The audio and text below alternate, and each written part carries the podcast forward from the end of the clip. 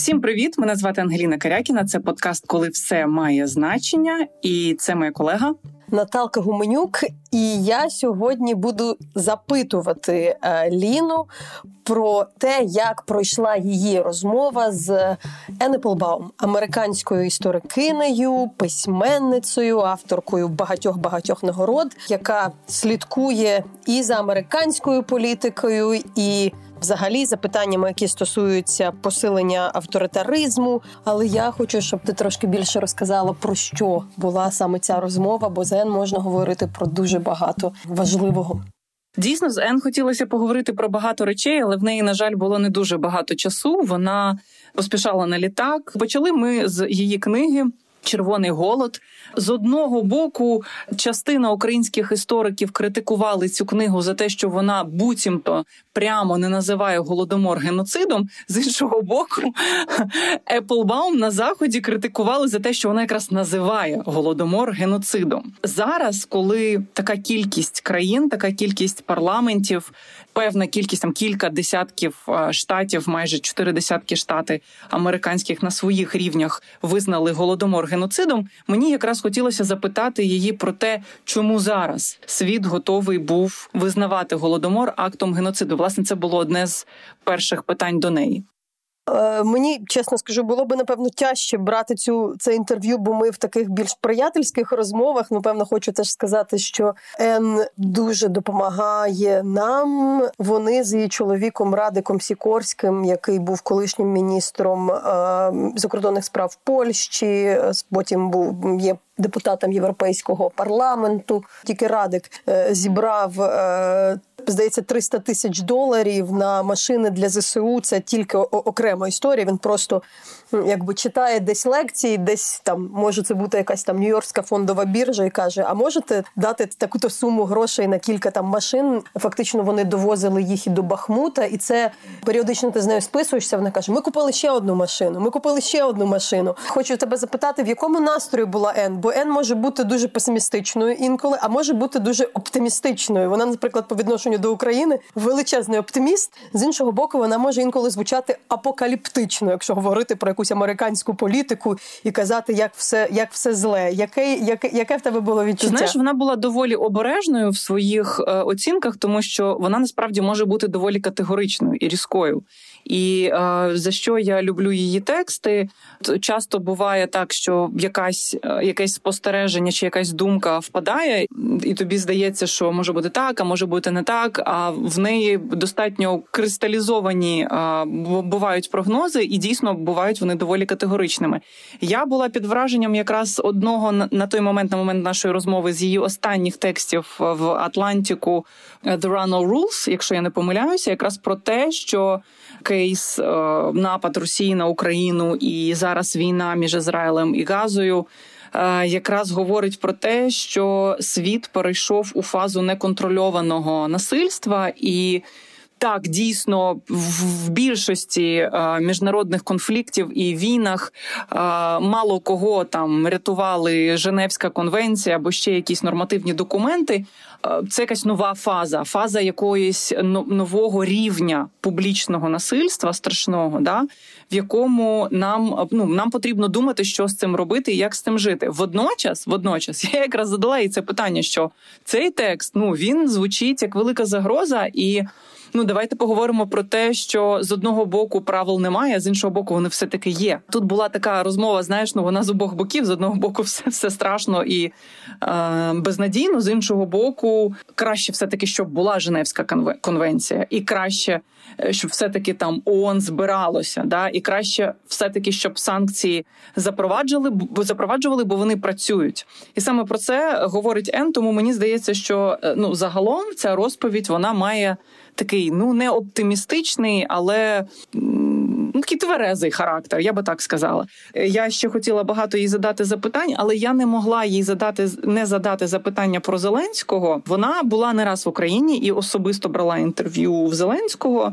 І ми якраз говорили, знаєш, в розпал цієї дискусії довкола статті Саймона Шустера в Тайм, де на обкладинку винесли слова про е, самотню битву Зеленського. Е, я хотіла запитати її думку стосовно її вражень про Зеленського. Так, вона його не бачила прямо в момент, коли писала стаття, але чи в неї склалося враження, що він в якомусь опиняється вакуумі да, з війною, і що він а, самотній. Вона дуже цікаво розповідає про свої враження е, від того, в якому стані і як виглядає Зеленський через можна сказати майже там півтора року війни.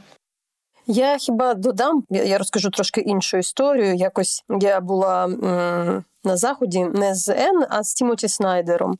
Ну там ці люди, які організовували дівчата з університету, вони попросили там підписати е, бейджик. Знаєш, а це був такий захід, де було всього 25 людей. І він сказав: типу, а реально треба мені цей бейджик, бо там всі одне одного знали. А я потім почула, як вони говорили про те, що ось це, напевно, Снайдер такий, знаєте, зазнався. Типу він вважає себе таким важливим, що йому не треба бейджик. Кажу, ви його не зрозуміли. Він мав на увазі, що ну це дуже неформальна зустріч. Там всі одне одного одного знають, чи треба йому чіпляти цей бейджик. І от та сама історія з Н, яка, можливо, для тих, хто не знає, може вважатися такою. Ну, вона дійсно там лауреатка всіх нагород, вона там модерує великі заходи, дуже зайнята, дуже поспішає. В той же час вона страшенно проста і невибаглива, е, тому що знаєш, і в Україну вона приїжджала, і не просто приїжджала в Україну на інтерв'ю з Зеленським. Там минулого разу, що мені сподобалося з головним її редактором, там Джефом Голдбергом.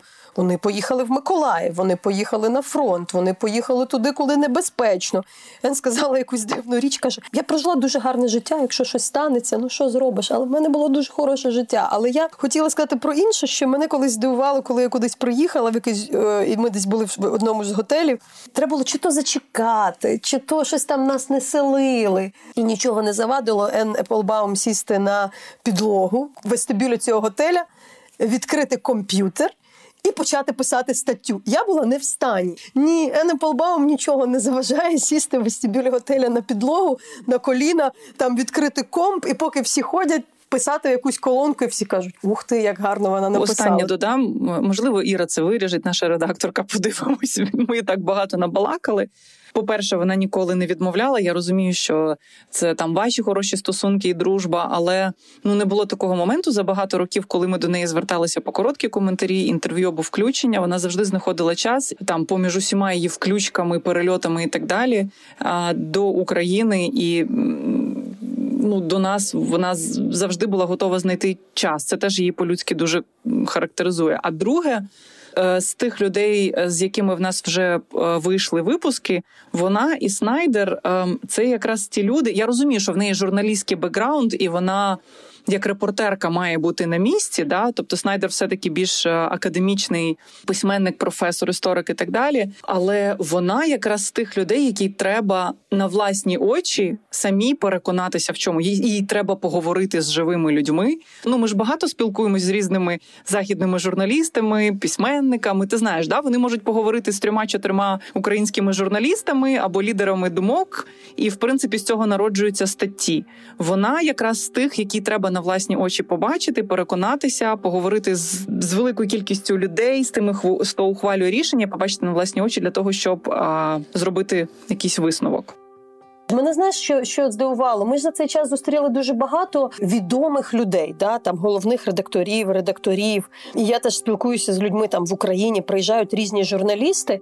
Якщо бувають такі західні журналісти, редактори, в яких є там український фіксер-продюсер, який має про все домовитися, Ен, коли приїжджає, вона пише всім сама, узгоджує всі свої інтерв'ю. Їй так швидше, вона сама може пояснити. І це теж, е, якби для нас, мені здається, теж для українських журналістів теж має бути якимось типу знаком, що ну якби не від статусу, не від цього це залежить все. Ну я маю на увазі там те, як ти організовуєш свій процес. Люди з таким досвідом і іменем та дуже часто можуть ну в принципі да робити все самі, не покладатися на мільйон асистентів в той час, коли як інші люди, куди іншого статусу можуть просто принципово там щось казати, що хай це хтось за мене зробить, що я там буду листа сам писати. Так що це теж якась така, якийсь такий досвід для для мене, е, ну якби просто от такої взаємодії. Ми якось змогли розкрити людину за е, гучним іменем е, пуліцерівської лауреатки, лауреатки на однієї поважної премії Ен Еплбаум, авторки великих матеріалів, в тому числі про Україну. Ми трошечки змогли розказати, що це за людина. Тож давайте слухати.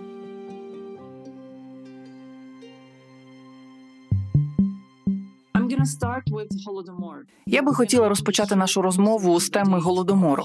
Цей випуск подкасту вийде ближче до дня пам'яті жертв голодомору. І нещодавно я перечитувала вашу книгу про нього Червоний голод. Відверто кажучи, до великої війни я не була настільки чутливою. Зараз це майже неможливо винести, читати ту частину, де ви описуєте, що власне відбувалося.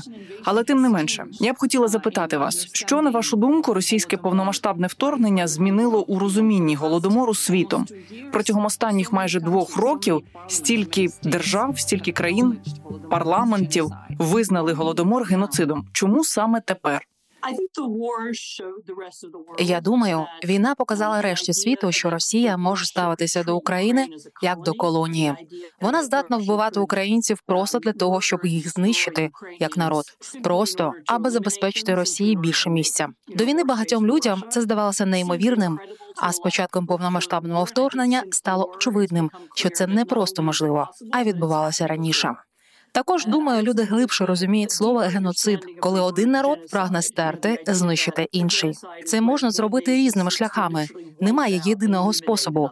І Я думаю, що оскільки це винищення стало фактором у цій війні, воно змінило сприйняття людьми історії України.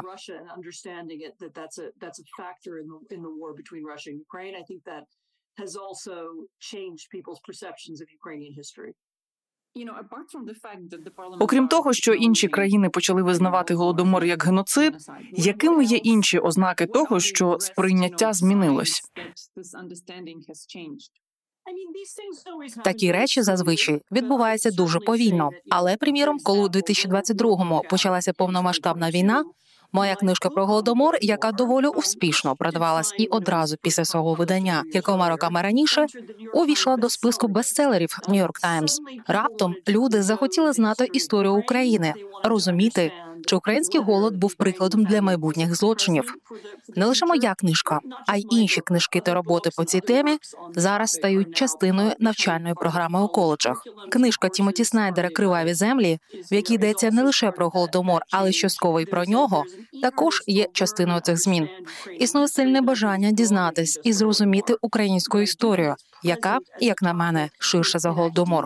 Але я думаю, що він присутній і як тема в науковому середовищі, і загалом у новому розумінні історії України, такому, якого раніше не було. Якщо подивитися, як із часом змінювалося сприйняття країни чи її історію, а я кажу, що часто треба десятиліття чи покоління, щоб зрозуміти щось цілісно. Зараз значна частина світу готова зрозуміти історію і зацікавлена у цій історії так, як не було раніше. Люди хочуть пояснити того, що зараз відбувається. Бо для когось зі сполучених штатів, Великої Британії, Нідерландів чи Індії, атака Росії на Україну зовсім не зрозуміло. Мовляв, навіщо їм це робити? Яка в цьому мета? Це ж нераціонально. Люди хочуть знати, яке в цього тло, якою є глибша історія, і серед іншого вони звертають увагу на історію українського голоду. Я розумію, що це порівняння, мабуть, грубе, але все-таки я собі його дозволю. Професор Снайдер говорить про це, а саме що Росія знову використовує їжу як інструмент, як засіб. Чи погоджуєтесь ви з цим порівнянням, і чи є щось нове, що ви відкрили для себе за час повномасштабного вторгнення? Чи бачите якусь системність в інструментах, які застосовують росіяни? Я думаю, що є можливість глибокого порівняння війни Сталіна проти України, яка серед іншого мала й форму голоду, і війни Путіна проти України. Якщо зануритись в історію, і я поясню це в своїй книжці, то Сталін бачив ідею незалежної України як загрозу і йому особисто, і для більшовицького проєкту загалом. незалежна Україна, яка могла сама обирати союзників, яка могла інтегруватись із заходом, самим фактом свого існування могла б знищити російську революцію революцію як таку, і це майже сталося у 1918 році. Через бої в Україні був момент, коли більшовицька революція була у найбільшій небезпеці. Тоді білогвардійці підійшли дуже близько до Москви, але й сама ідея незалежної України була загрозою. Вона підважувала ідею більшовицького універсалізму, того, що їхній підхід до управління світом мають прийняти усі, і звичайно, Україна, зокрема, адже Україна була найважливішим російським сусідом і джерелом продовольства для росіян. Якби Україна стала незалежною, вся російська революція, весь більшовицький уряд, радянський уряд могли розвалитись. Український голод був чимось, що Сталін втілив усвідомлено як спосіб підкорити Україну, радянізувати її та зробити так, щоб вона залишалася у радянському союзі.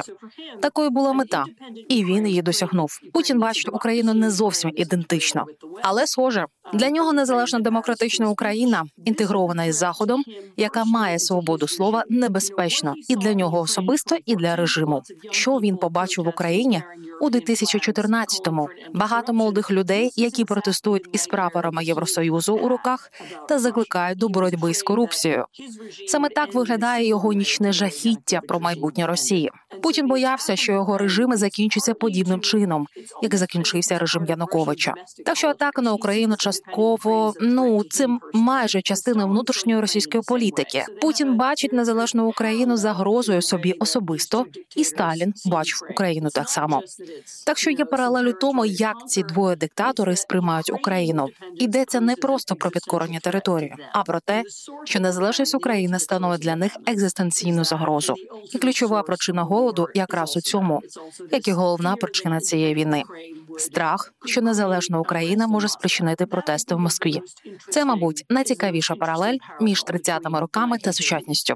Звичайно, Путін використовує частину з інструментів, які використовував і Сталін. Він маніпулює за допомогою їжі, і не лише в Україні. Росія намагається використати голод в Африці, щоб збурити ситуацію і там. Путін намагається дестабілізувати африканські режими, і можливо це йому допоможе. Він може привести туди своїх головорізів і продавати їхні послуги африканським диктаторам, може створити кризи мігрантів, які додадуть проблем Європі. Тобто він так само використовує їжу. Однак тут паралель глибша. Вона в тому, що диктатури сприймають Україну як загрозу. Моє питання було в тому, що використання їжі як зброї цього разу голоду, і не в буквальному розумінні, а як загрози, і не лише в Україні, а в країнах так званого глобального півдня.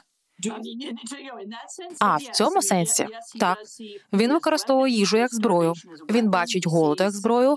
Він бачить як зброю позбавлення людей того, що вони мали, а також політичну кризу. Путін зацікавлений у створенні потоків біженців. Йому важливо руйнувати та сіяти хаос. Він вважає, що це нашкодить Європі, штатам і трансатлантичному альянсу. А отже, зробить добре і йому. Тому так у цьому сенсі Путін продовжує використовувати їжу так само, як її використовував Сталін. Після перечитування вашої книжки та розмови з вами стає цікаво, скільки разів працюватиме ця схема, принаймні в Україні. Українці, звісно, бачать чітку логіку в тому, що Росія чинила як Російська імперія, як радянський союз, і що вона робить зараз. Причому не лише в Україні, а й у Чечні, у Грузії, в Сирії.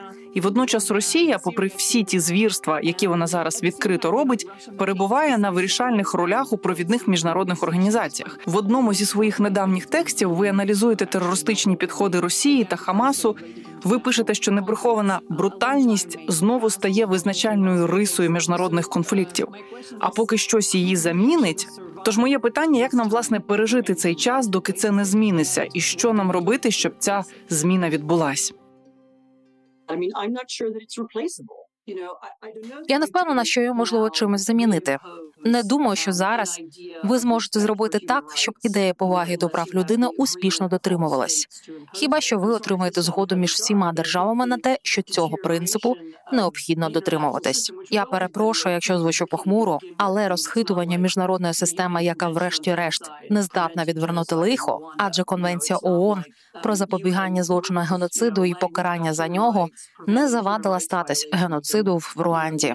Немає такого, щоб ООН запобігала порушенню прав людини в різних місцях світу. Цей принцип існує як ідеал, як прагнення, і перевагою цього було те, що багато держав відчувало щось на кшталт обов'язку, бодай зімітувати дотримання цих правил.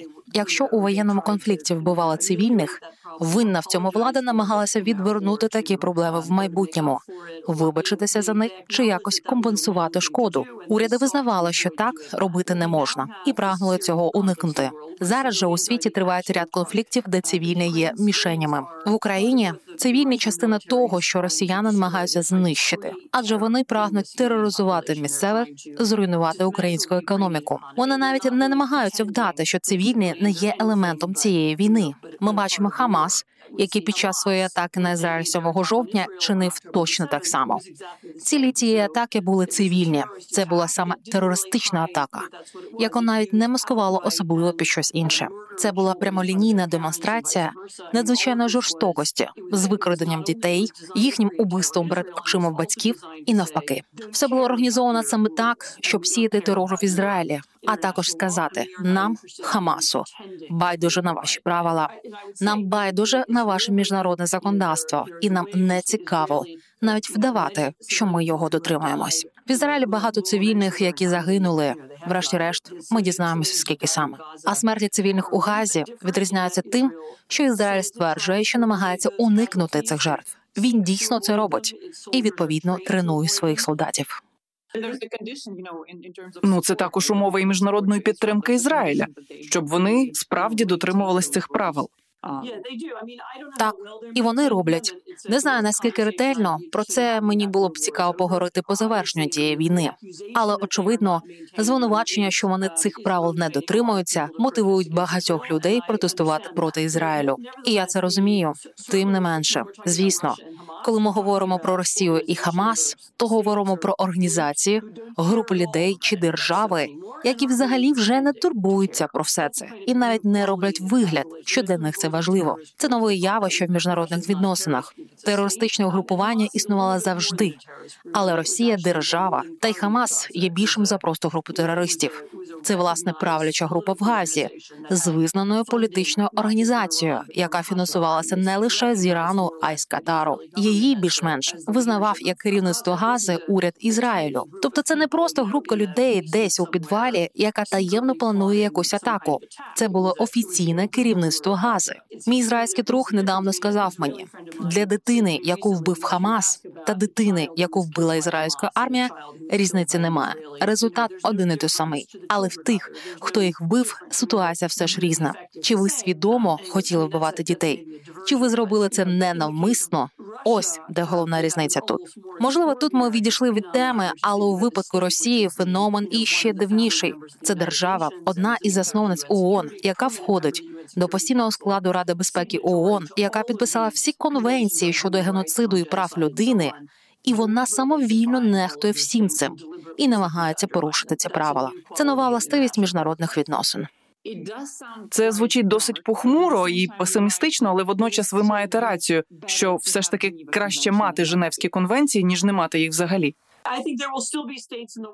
Я думаю, у світі залишаться держави, які намагатимуться використовувати цю мову, продовжують говорити про права людини та вести війни так, як зараз вважається прийнятним. Але ми живемо в період, коли значній частині світу вже байдуже на це, і ми маємо це усвідомити і намагатися зрозуміти, що це за світ тепер, який він. Думаю, важливо наголосити, що багато інструментів досі працюють. Можливо, недосконало, але все ж таки існують санкції, різні види обмежень аж до ордеру міжнародного кримінального суду на арешт Володимира Путіна та Марії Львовою Біловою за депортацію дітей. І тепер вони втілюють цей воєнний злочин трохи інакше, скажімо так. Думаю, те, що ці системи досі діють, дуже важливо. Це я кажу для тих слухачів, хто бажає отримати підтвердження своїй думці, що правил не існує, і жодні міжнародні інструменти не працюють. Звичайно, люди мають продовжувати просувати загальноприйнятні норми, і рішення МКС щодо Путіна було дуже важливим. Це був здається перший випадок, коли світ справді визнав цей масовий злочин із викрадення дітей. Думаю, це достатньо стурбувало Путіна і показало, що він має бути обережним у своїх подорожах. І як ми бачимо, тепер він обережний. Тобто, міжнародна система все ж наклала на Росію певні обмеження і нагадала росіянам, що таке грубе порушення міжнародного законодавства може мати наслідки, і те, що сталося, добре і важливо. Але як я і сказала, для припинення війни цього виявилося замало. Um, Хотілося б поговорити трохи про підтримку світу України. Журналіст Саймон Шустер у своїй недавній статті в журналі Тайм про Зеленського назвав його боротьбу самотньою. Я розумію, що це не ваші слова, та ви певно читали цю статтю. На вашу думку, наскільки самотня ця боротьба зараз, і наскільки самотньою вона може стати у майбутньому, зважаючи на війну в Ізраїлі та майбутні вибори в США? Що ви думаєте про це? Я не думаю, що Зеленський самотній. У тому сенсі, що він має надзвичайно важливих союзників по всьому світі. Джо Байден, британський уряд, канцлер Шольц, пані Вандерляєн, яка нещодавно була у Києві, продовжує існувати спільнота лідерів. Це і керівники впливових країн, але також і інші політики, журналісти, активісти, звичайні люди, які надалі розуміють, чому війна в Україні важлива. Недавно я побувала на вечері з дуже впливовими британськими посадовцями, які напряму залучені до формування зовнішньої політики, зокрема щодо російсько-української війни. Вони погоджуються, що, врешті-решт, ця війна набагато важливіша для безпеки Британії та Європі, навіть за війну на близькому сході. Так війна між Ізраїлем і Хамасівцями створює багато дуже сильних емоцій. Майже в кожній європейській державі та, звісно, у США є численні й впливові мусульманські та єврейські спільноти. Вони створюють величезні осередки напруги та емоцій, і люди говоритимуть про це. Вони фокусуватимуться на цьому. Але я сподіваюся, що розуміння екзистенційної важливості війни в Україні не втратиться. Я б не сказала, що щось змінилося фундаментально, що чиїсь оцінки чи розуміння війни змінились. Існує одна велика складність. Вона не сильно стосується близького сходу, але її, мабуть, варто пояснити українській аудиторії. Зараз в американському конгресі є проблема, що стосується лідерства в ньому. Там зберігається більшість, до якої входять і республіканці, і демократи, яка виступає за допомогу Україні зброєю та грошима. І є невелика група, яка цьому опонує. На жаль, зараз ця група контролює одну з палат конгресу, а саме палату представників. Новий спікер палати належить до цієї групи, і він є, і, мабуть, у майбутньому буде ускладнювати прийняття законопроектів, необхідних для фінансування України у наступному році. Моє бачення цієї ситуації таке: мова не про Україну, а про Байдена. Іншими словами, члени цієї групи хочуть, щоб один із ключових напрямків політики Джо Байдена, а саме підтримка України, зазнала поразки. Вони прагнуть, щоб президентство Байдена оцінювали як халепу, і тому хочуть запустити руйнівні процеси. В основному мотивація саме така серед впливових членів республіканської партії є такі на яких схоже вплинула російська і китайська пропаганда, яку вони знаходять десь в інтернеті. Один з кандидатів президента США від республіканської партії схильний повторювати російську брехню щодо України, але все ж.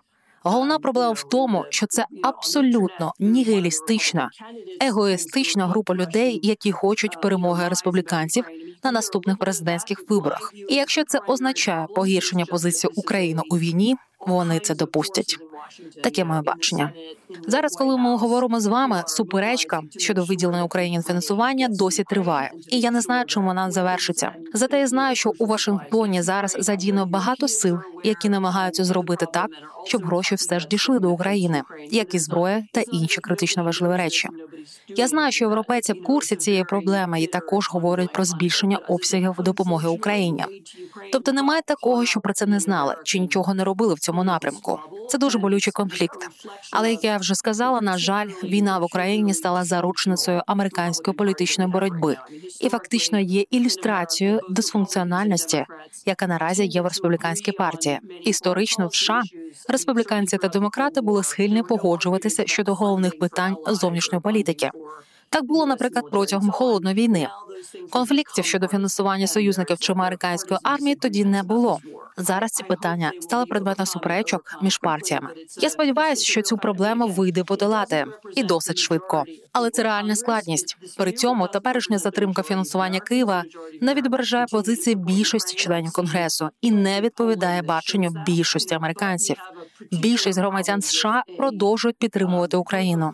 Я бачила безліч опитувань, які це підтверджують. Поточна проблема стосується групи конгресменів, які зараз у змозі контролювати коли саме конгрес голосуватиме за наступний пакет допомоги.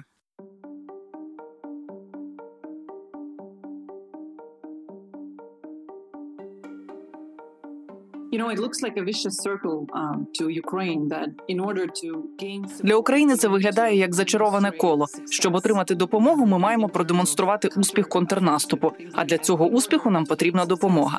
Україна досить відверто говорила, що їй треба, аби досягти цього успіху. Нещодавно ми всі читали статтю головнокомандувача української армії Валерія Залужного в економіст. Він пише, що нині війна стала позиційною, і для зміни цього нам потрібен технологічний прорив. Чи бачите ви розуміння серед людей, з якими ви спілкуєтесь, представниками американського, британського, європейського істеблішменту? Про що тепер ця війна? Чи зараз це передовсім війна технологій? Так, я думаю, люди це розуміють. Не знаю, чи усвідомлюють це громадяни загалом, але ті, хто слідкує за подіями у війні, і приділяють їй увагу, в курсі цього. Проблема зараз у тому, що не існує якогось одного виду зброї чи однієї речі, яка, якщо дати її Україні, забезпечить її перемогу. Тут можна сперечатись, чи зараз ми робимо потрібні кроки, чи можливо ми не зробили чогось важливого в минулому, чи яким є правильний спосіб допомагати Україні. І немає такої домовленості, що Україна потребує чогось одного. Ми маємо надати їй це, і війна закінчиться. Проблема зараз у тому, щоб зрозуміти, який шлях надалі є на краще. На мій погляд, я пишу про це зараз і знаю, що частина людей з цим погоджується. Ми маємо починати думати не так про допомогу Україні, як про завдання поразки Росії. Причому не лише на полі бою, але й прикриваючи дірки у санкціях, фокусуючись на тому, як це Росія досі здатна виробляти зброю, блокуючи це шляхом заборони експорту до Росії сировини, диверсіями чи в інші способи. Ми маємо зосередитися на тому, щоб Росія точно програла, щоб вона не була здатна вести цю війну. І це змінює вектор наших думок та дій. Ми не лише передаємо Україні зброю, хоч це є необхідним, але також я просто не думаю, що США, Європа, Японія, Австралія вже об'єднали ресурси і поміркували над тим, що зробити, аби Росія більше не могла виробляти цю зброю. Я думаю, що зараз ми на початку цього процесу, чи принаймні зараз більше фокусуємось на ньому, як на ще одній стороні війни. Ми не повинні. Україна не мусить захопити Москву, щоб ця війна закінчилась. Усе, що має статись, це щоб росіяни відправилися додому. Вони підуть, і війна скінчиться. Правда ж? Тож усе, що допоможе переконати росіян піти з України, підходить. І байдуже відбувається це на полі бою в Запорізькій області чи в Москві. Думаю, українці разом із союзниками почнуть активніше думати в цьому напрямку. Теж. Я би хотіла ще дізнатись вашу особисту думку про Зеленського. Ви кілька разів бачилися з ним, робили інтерв'ю, і ви кажете, що не згодні з тим, що він самотній у своїй боротьбі. При цьому, звісно, ніхто з нас не перебуває на його місці і не робить роботу, яку він робить зараз. Але водночас мені цікаво, яке ваше сприйняття його як людини. З одного боку він досить різко оцінює допомогу заходу і темп, у якому захід підтримує Україну. З іншого боку, його образ на заході, де всіх дратує його стиль. Але водночас мені цікаво, яке ваше сприйняття його як людини. Якщо зробити крок назад, то Зеленський виявився надзвичайно успішним президентом в умовах війни. Чим би це не вимірювати і з ким би не порівнювати. Якщо подивитись на цю повномасштабну війну від початку і до нині, йому вдалося мобілізувати західну коаліцію, власне, не лише західну, а й весь демократичний світ. На зустрічі у форматі Рамштайн з'їжджаються представники 50 країн, і те, що Зеленський зміг їх об'єднати силою своєї особистості, при тому, що він цілком звичайна людина, яка ніколи не представляла себе як військового генія. Коли він зустрічає людей, і коли він зустрів нас, мене і мого колега журналу The Atlantic, він говорив: я звичайна людина в надзвичайних умовах, і я звертаюсь до вас як звичайна людина до інших звичайних людей. Іншими словами, він дуже успішно у тому, як спілкується зі світом, як розмовляє з журналістами. Правда, і те, що недавно було один чи два моменти, коли обрана Зеленським тональність була невірною. Вона була некоректною, наприклад, на саміті НАТО, коли українцям іще за кілька місяців до нього сказали, що заяви про членство України в НАТО не буде. Чому не буде? Питання інше, але українській стороні це сказали. І тим не менше, коли з'явилася заява НАТО. Написане безбарвною бюрократичною мовою. Україна протестувала щодо неї, і цей момент був невдалим. Є хороші моменти для критики, а є погані. Я не прихильниця польського уряду, який іде у відставку. і Я вважаю, що поточна влада була катастрофічно поганою і щаслива, що вона програла вибори. При цьому навряд чи було гарною ідеєю Зеленського критикувати її у своїй промові в ООН. особливо ту владу, яка була націоналістичною і якраз вела виборчу кампанію. Словом, я думаю, що Зеленському не завжди варто показувати своє роздратування якимись іншими країнами чи заходом загалом. Щодо Польщі, таке враження, що це лише підлило олію у вогонь. Повторюсь, я вважаю, що польський уряд наробив купу помилок і звинувачує їх багато у чому. Також я вважаю, що для польського прем'єр-міністра сказати Я не дам Україні більше ніякої зброї, що він у якийсь момент зробив. Прем'єр-міністр Моравецький, який я сподіваюся, вже недовго пробуде на своїй посаді.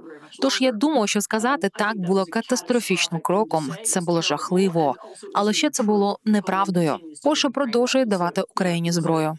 Тобто я думаю, що були дивні емоційні реакції, які чимало чого пошкодили. Тим не менше, публічна критика своїх партнерів Зеленському користі не приносить, навіть якщо його емоції сильні. Передавати позитивні емоції йому вдається набагато краще. Ось у цьому він чудовий. Люди добре це оцінюють, і він записав чимало відео з подяками. Приміром, нещодавно вийшло чудове звернення до Бельгії.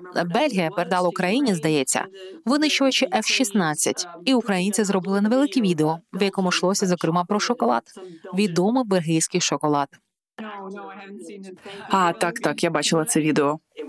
Це ніби і дрібниця, але от у мене є близька подруга бельгійка, її чоловік бельгійський дипломат.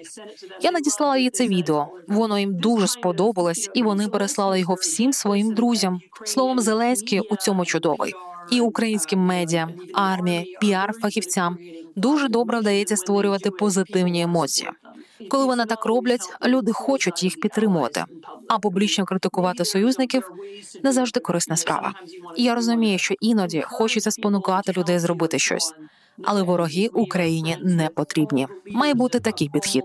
Ми дружимо з усіма країнами Європи, а також із усіма лідерами їхніх опозиційних партій. Наскільки руйнівною, на вашу думку, була ця критика Зеленського? Не думаю, що дуже руйнівною. Скоріше це просто дратувало. Та й у поляків зараз така атмосфера, що їм пощастило, і вони невдовзі матимуть значно кращу владу. Так що істотно на ситуацію це не вплинуло. Це скоріше урок на майбутнє. При цьому я не кажу, що Україна має брехати чи розповідати про щось краще ніж воно є насправді, або вдавати, що успіхи є там, де їх немає. Але варто створювати позитивні емоції. Що дружба з Україною це прояв братерства й основа для того, щоб створити щось хороше. Це те, що Україна робить добре, і те, що Зеленський здатен робити. Він уміє це, і докази цьому я бачила багато разів. Дуже вдячна вам за цю розмову.